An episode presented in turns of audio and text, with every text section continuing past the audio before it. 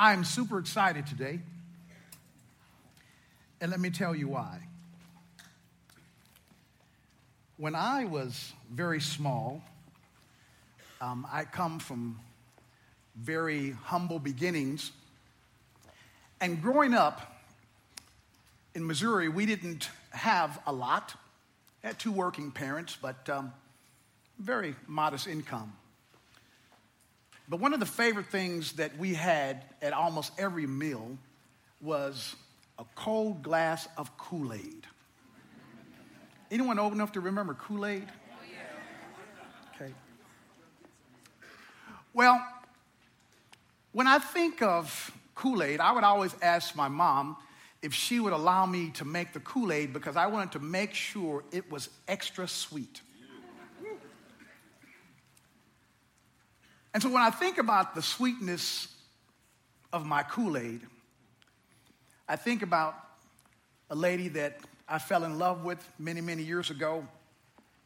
And uh, it's my wife, Loretta, and I love to refer to her as the sugar in my Kool Aid. So I'm going to ask if my sweetheart Loretta, if she would just stand right now so that you will see, you know, I married way up. I married way out of my league. If you're turning your Bibles to the book of Second Corinthians, chapter 4, just for a few moments today, we're going to speak from this passage. Many of you guys are probably familiar with the name Michael Phelps. Michael Phelps is considered in almost every circle of the planet the best swimmer, the best Olympian that has ever lived. I mean, every time we turn around, we would see him on that top step receiving his gold medal. He's won more gold medals than any American Olympic Olympian in history. I mean, accolades after accolades after accolades, praise after praise after praise of all of his skill and his accomplishments. But maybe his greatest accomplishment just happened this past 2016 in the Summer Olympics. Because for the first time in his storied career, he was allowed to lead the United States procession into the Olympic Village. And what made this so special for Michael Phelps is that after all of the years of all the eyes being on him for all of his accomplishments, of all the things that he had done, for the first time in his career, yes, eyes were all on him, but they were on him for a totally different reason. It had nothing to do with his swimming ability, it was all about what he carried. Because for the first time in his life, he was given the privilege that was far greater than anything that he had ever done in his career. He was given the privilege of doing something, actually carrying something that was even greater than himself. You guys may know what I'm talking about. He had a chance to carry the American flag. And what that symbolized that for the first time in his life, Michael Phelps had to recognize that just for a brief moment, it's not going to be about me. It's not going to be about my skill. It's not going to be about my talents. It's not going to be about my ability. It's not going to be about my accomplishments. For the first time, just for a few minutes, it's going to be about something greater than me. It's going to be about what I carry. One of the most treasured things that any athlete could ever be asked to do to carry something that represented something far greater than himself. He would represent, he would carry something that was far bigger than himself. He would carry something that symbolized America. And as I think about what Michael Phelps did, I think about the passage that we're going to talk about this morning. Michael Phelps had a chance to actually carry something uh, that was, that was very special, that was, that was very treasured by those that gave him the privilege. But it was not about him, but it was about what he carried that made the moment special. And guys, the Apostle Paul, in chapter 4 of Second Corinthians, he talks about the very same thing. I want you to notice chapter 4 of Second Corinthians, but I want to begin at verse 7. Now, one of the things I do at the seminary is that whenever you're teaching Bible students, you have to tell them be very, very careful to make sure that when you read a passage, that you always keep it in its context. Because here's the danger. If you take a passage, a verse of scripture, and lift it out of its context, then you can make it say almost whatever you want it to say. And unfortunately, there are false preachers today. I'm sorry to say that there's some false teaching. And what happens is that they'll lift the passage out of its context and they'll make it say whatever they want it to say. And so, what we're going to do, we're going to read verse 7, but then what we're going to have to do to understand, to unwrap verse 7, we're going to have to see it in its greater context. So, let me read verse 7. 2 Corinthians chapter 4, verse 7. He says, But we have this treasure in jars of clay to show that the surpassing power belongs to God and not to us. We are afflicted in every way, but not crushed, perplexed but not driven to despair, persecuted but not forsaken, struck down but not destroyed, always carrying in the body the death of Jesus, so that the life of Jesus may also be manifest in our bodies. For we who live are always giving over to death for Jesus' sake, so that the life of Jesus also may be manifested in our mortal flesh. So death is at work in us, but life in you. Please notice verse 7 again. Paul says, We have this treasure. Underscore that and make a little note somewhere. This treasure, because we've got to see what this treasure is.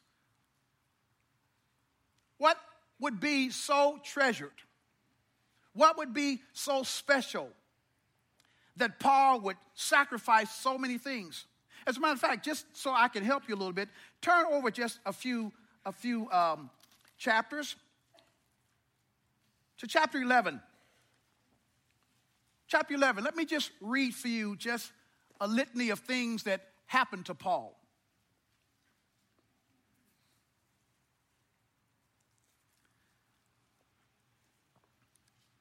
Chapter 11, beginning at about verse 23. Paul says, Are they servants of Christ? I am a better one. Am I talking like a madman? For greater labors, far more imprisonments, with countless beatings, and often near death. Verse 24 Five times I received at the hands of the Jews the 40 lashes, less one. Three times I was beaten with rods. Once I was stoned.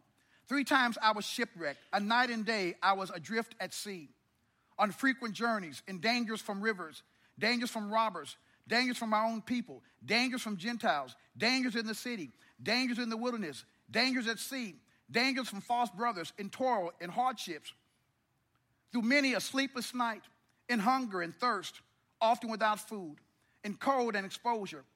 And apart from other things, there is the daily pressure on me of my anxiety for all the churches. Who is weak? am and I am not weak, who is made, uh, who is made to fall, and I am not, and I am not indignant. If I must boast, I will boast of the things that show my weakness. That God and the Father of the Lord Jesus Christ, he who is blessed forever, knows that I'm not lying. At Damascus, the governor under King uh, Aretas, who guarded the city of Damascus in order to seize me, but I was let down in a basket through a window in the wall and escaped his hands. When you look at those verses and you listen to all the things that Paul endured, what would make a guy go through all of this pain? What would make a guy willing to endure suffering? What would make a guy being willing to be beaten?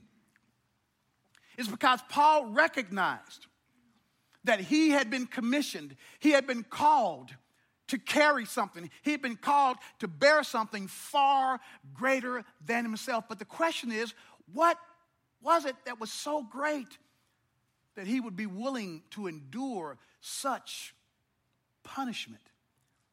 Well, now let's go back and see the greater context. Let's go back before chapter 4 verse 7 of Second Corinthians and look at chapter 3. Because chapter 3 really helps us to understand what it is, to underscore what it is that's so treasured. And I want you to notice back in verse 7, Paul says, whatever this treasure is, it's in clay jars. Now, just for you to know, what Paul does, Paul reaches and he grabs something from, uh, from the Roman army that he knew that his audience would understand. Here's what would happen when the Romans would go into a people and they would defeat them and they would take the spoils of those people the gold and the silver and all the jewels. And then what they would do, they would come back to their particular place and they would place this, these, these treasures, these jewelry, in, in simple, um, um, not beautiful looking, uh, very ordinary, very fragile clay pots actually to hide it because you would think if someone's going to come and rob you and, and, they, and, and they want your jewelry, they want your best stuff, they're going to look for maybe some place that you've set aside. Maybe it's all glass and it's, you know, it's all beautiful because that's where you keep your special stuff. No, what they would do, they would take their best stuff and put it in this, in, in, in this location, in these jars that are super insignificant. Because people would think, well, there's no way that they're going to put their best jewelry in some just basic thing. Think of it this way the clay pots in Paul's day will be almost like the styrofoam little things that we go to the store and we get something from the hamburger place and we put it in there. You guys know what I'm talking about? So there's no way that you would take your beautiful uh, jewelry, uh, th- that you would take all your gold and silver and put it in a white styrofoam thing. There's no way. And so Paul says, look, you and I are just like the white styrofoam. You and I are weak. You and I are frail. You and I really have, in and of ourselves, no significance, but it's what we carry that makes things special. It's what that has been deposited in us that makes us special. And so let's see what it is. What is this treasure? What is this spiritual gold? What are these spiritual jewels that make it so special? Chapter 3, verse 1 says, Are we beginning to commend ourselves?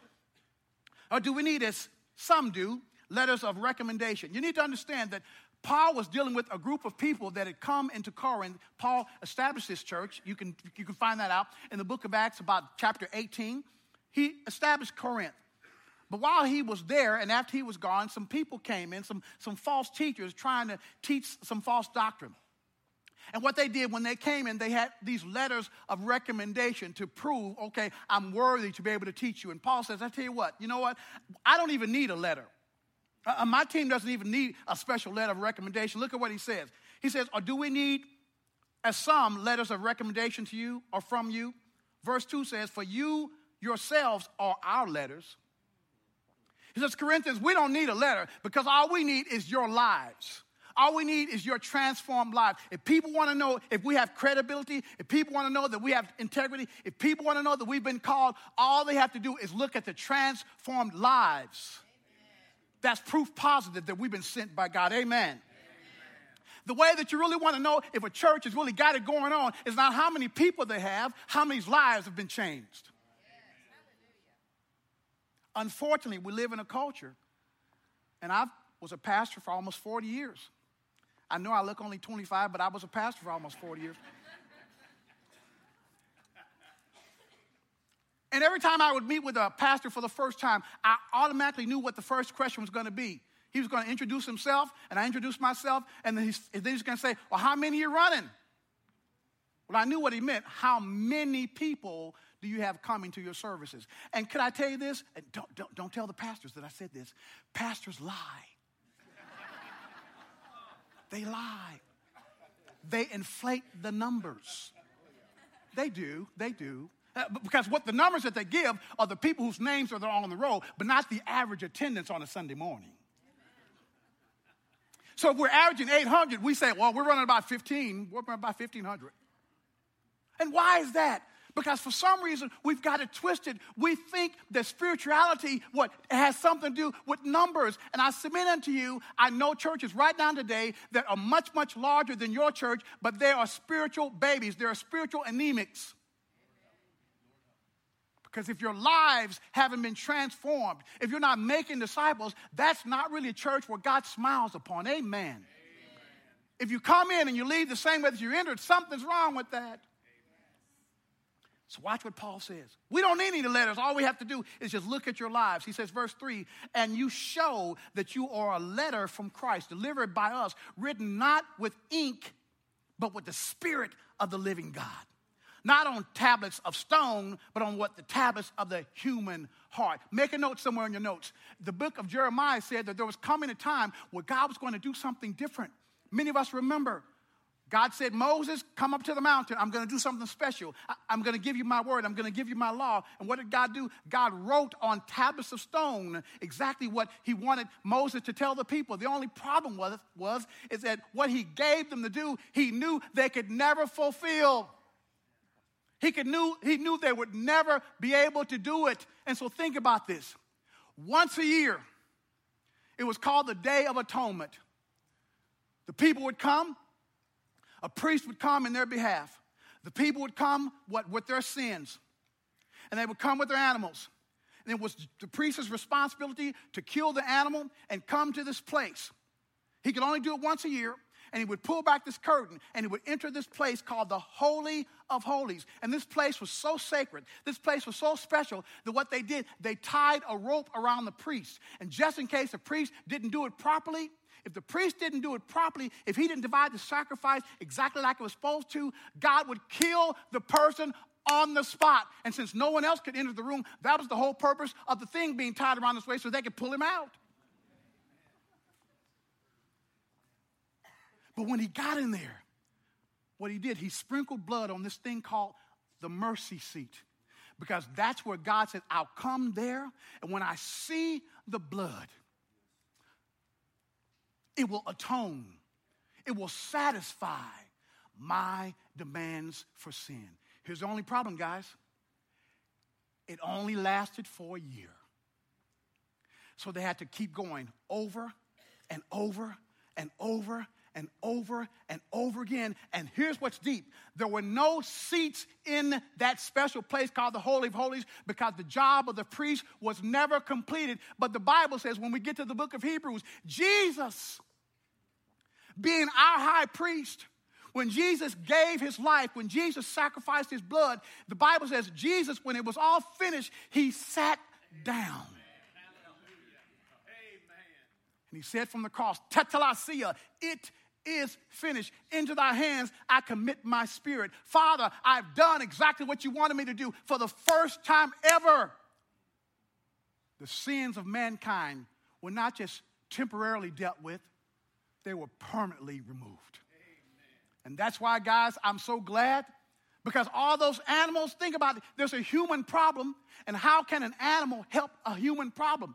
That's why the Bible says in the book of Hebrews, the blood of bulls and goats and rams could never take away sins. And so when John the Baptist sees Jesus, he sees Jesus, he says, Oh my goodness, behold the Lamb of God who's going to take away the sins of the world. He was the first person in human history that could what, utter those words to take away the sin of the world. And Paul says, what God has done, he has deposited in us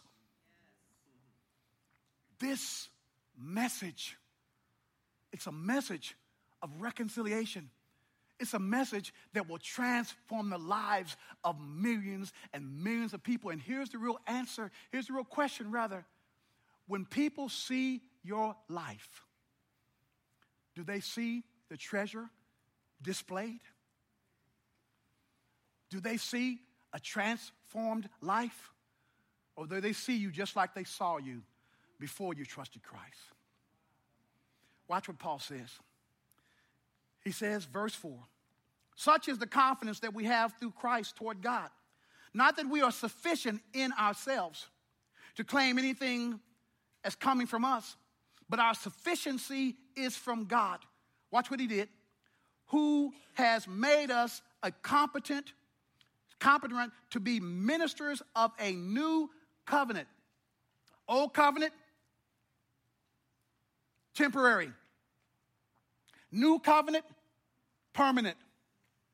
Old covenant, condemnation.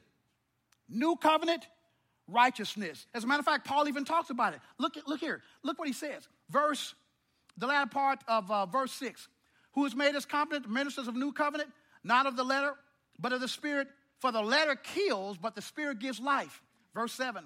And if the ministry of death, oh my goodness, that's the old covenant, carved in letters on stone, came with such glory that the Israelites could not gaze at Moses' face because of its glory, which was being brought to an end, will not the ministry of the Spirit have even more glory? For if the Spirit, for, for if there was glory in the ministry of condemnation, the ministry of righteousness must far exceed it in glory. And here's what many of you guys may, may not have known. The day that the Lord called Moses up to the mountain, as Moses was in the presence of the Lord, he didn't know what was happening.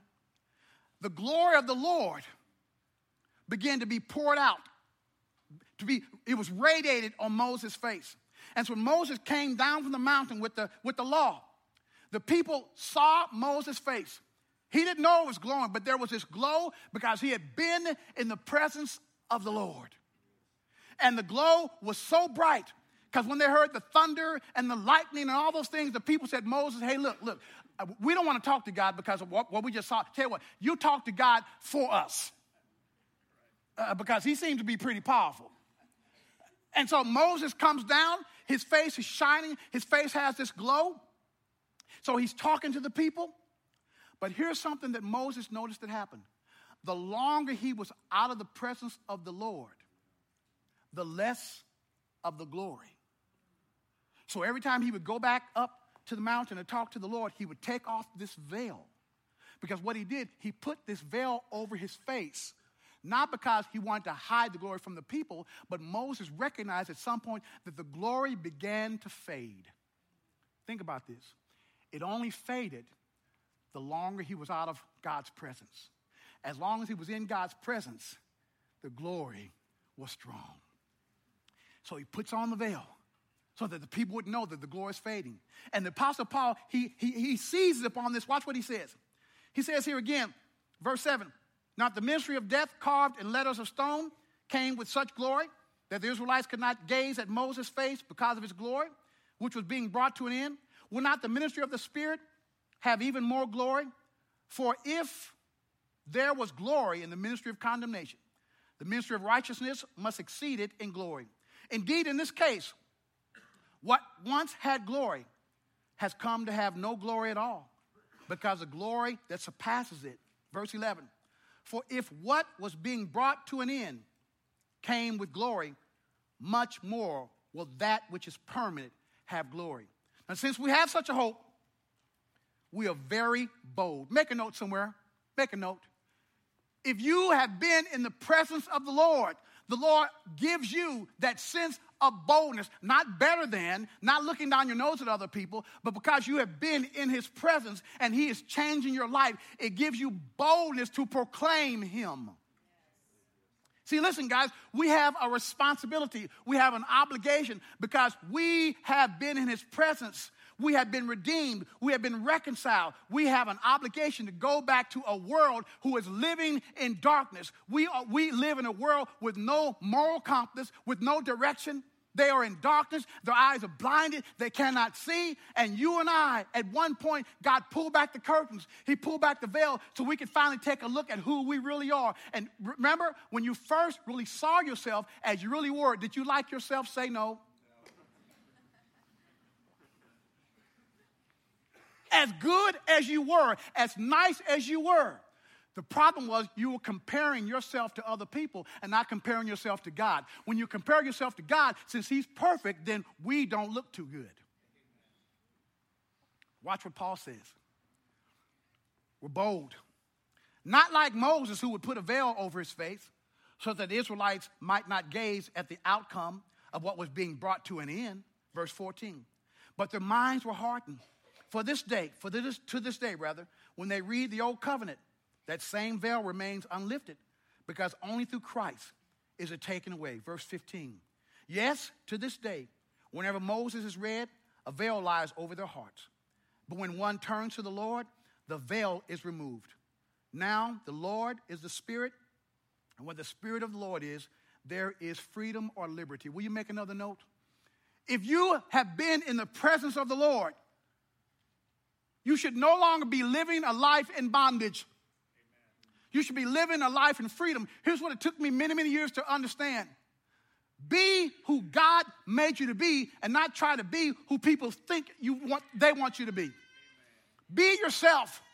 Because guess what? It's much easier to be yourself than to try to be someone else. Amen? Amen. Remember, I told you I was a pastor before?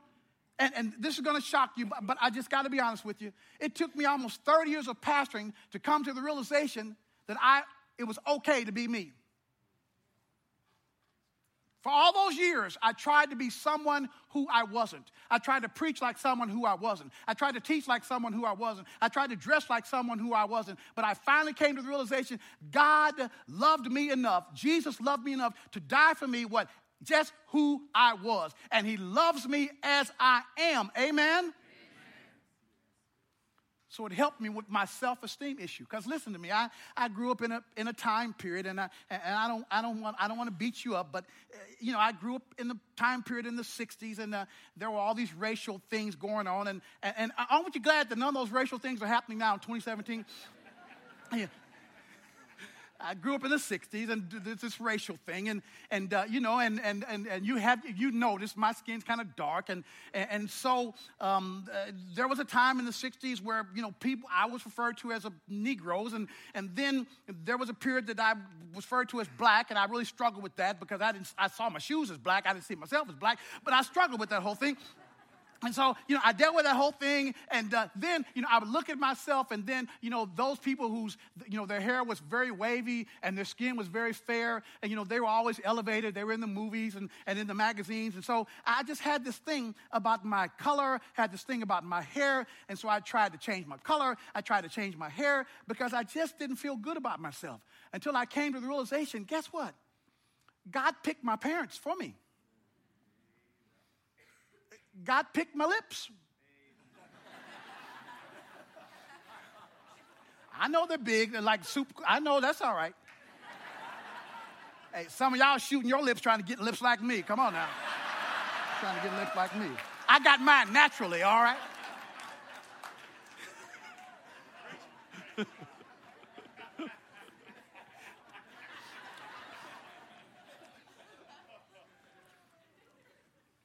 So God had to help me to recognize Willie Bolden, God chose everything for you. He chose where, He chose who, He chose when, He chose how. And as a result of that, He loves you just as you are. Start learning to love yourself. And Paul says, Look, he loved you to the extent that he would take something, his most precious treasure, and he would deposit that treasure into your life. What is the treasure? It's called the gospel of Jesus Christ. It's called the good news of Jesus Christ. What's the good news? The good news is that men were under condemnation for all of sin and all have come short of the glory of God. But because of what Jesus did, we have an opportunity to be set free from the bondage of sin and now he's given us a ministry. And that ministry is to set other people free. Let me conclude by saying this. I want you to notice verse 14. He says, But their minds were hardened to this day. Again, when the old covenant is read, the veil remains. But verse 17, the veil no longer remains for us, there's freedom. So Paul says, verse 18, and we are with unveiled face. Behold, the glory of the Lord, we are being transformed into the same image. What? From one degree of glory to another. For this comes from the Lord, who is a spirit. Then he jumps into our verse. Therefore, having this ministry, by the mercy of God, we do not lose heart, but we have renounced disgraceful underhanded ways. We refuse to practice cunning or to tamper with God's word. But by the open statement of the truth, we would commend ourselves to everyone's conscience in the sight of God. And even if our gospel is veiled, it is veiled only to those who are perishing. In their case, the God of this world has blinded the minds of unbelievers to keep them from seeing the light of the gospel of the glory of Christ, who is the image of God. Let me end by saying something to you that really, it really encouraged me. March the 29th, 1848, the people that lived near the Niagara Falls woke up that morning to something that just blew them all away. They woke up to complete silence. Niagara Falls stopped flowing March 29th, 1848. And people were really worried. I mean, they said that people were going through and they were finding artifacts from the War of 1812. People were nervous. What is going on? What's happening? I mean, all of our lives, all of our grandparents' lives, everyone's been used to hearing this roaring sound, almost like a subwoofer of the wall, of, of, of the water flowing. Well, scientists weren't sure what happened. But after maybe four or five hours, the falls began to flow once again. And so they began to think what may have happened is way upstream, there was some huge iceberg that temporarily stopped the flow of the water over the falls. And when I thought about that, I thought about something that many of us have done many times in the past. You remember those times when you went out to the backyard or the front yard and you got the water hose and you know you you pushed the little lever thing and no water came out. And many of us we knew right away what was going on. We knew that somewhere in the hose it had gotten crimped, right? Many of us we know what I'm talking about, right? And so what do we do? Immediately we go to wherever that is and we uncrimp it and once we do that, then the water flows freely through the hose and squirts wherever our destination is. Here's what I want to leave you with today. Is there anything in your life that's crimping the flow of the power of the Holy Spirit flowing through you to others? Because God has supernaturally called you. He's given you what you need. He's given you the gifts that you need. He's given you His word. He wants to use you to transform other people's lives to bring them into the light, the very light that you're experiencing every day of your lives. But the only thing that can stop the flow is something in your life that's crimping the flow of the Holy Spirit. But once the flow is there, I promise you, you can do even far greater things than Michael Phelps ever imagined. Because one day, as he stood on those top steps over and over and over again, guess what? One day you'll stand on some spiritual steps and you'll hear these famous words Well done, my good and faithful servant. Enter into my kingdom. And I even got a perk for you. I got a mansion that I've been working on. I've always wanted to live in a mansion. And I'm going to finally get a chance to live in a mansion. And I told my wife, and you can't live in mine. You have your own mansion. Is that what he said? He says, I'm going to prepare a place for you. And if it were not so, I would have told you I'd go. And guess what? I'm coming back to receive you unto myself. So while he's gone, guess what we need to do? Get to work. Amen. Let the flow of his spirit flow through us to others. Father, we thank you so much for what you've done for us this morning. A transforming ministry, a treasure in simple, fragile jars of clay. You love us just that much. You love us so much that you would be willing to deposit something far greater than the American flag you've deposited in our lives the gospel, the new covenant that sets captives free, that binds the brokenhearted, that brings about redemption and reconciliation. Thank you that because of the work of Jesus, your wrath has been satisfied. And now, as we put our trust in what He's already accomplished in our behalf, we can experience what the Bible says is new life. a transformed life.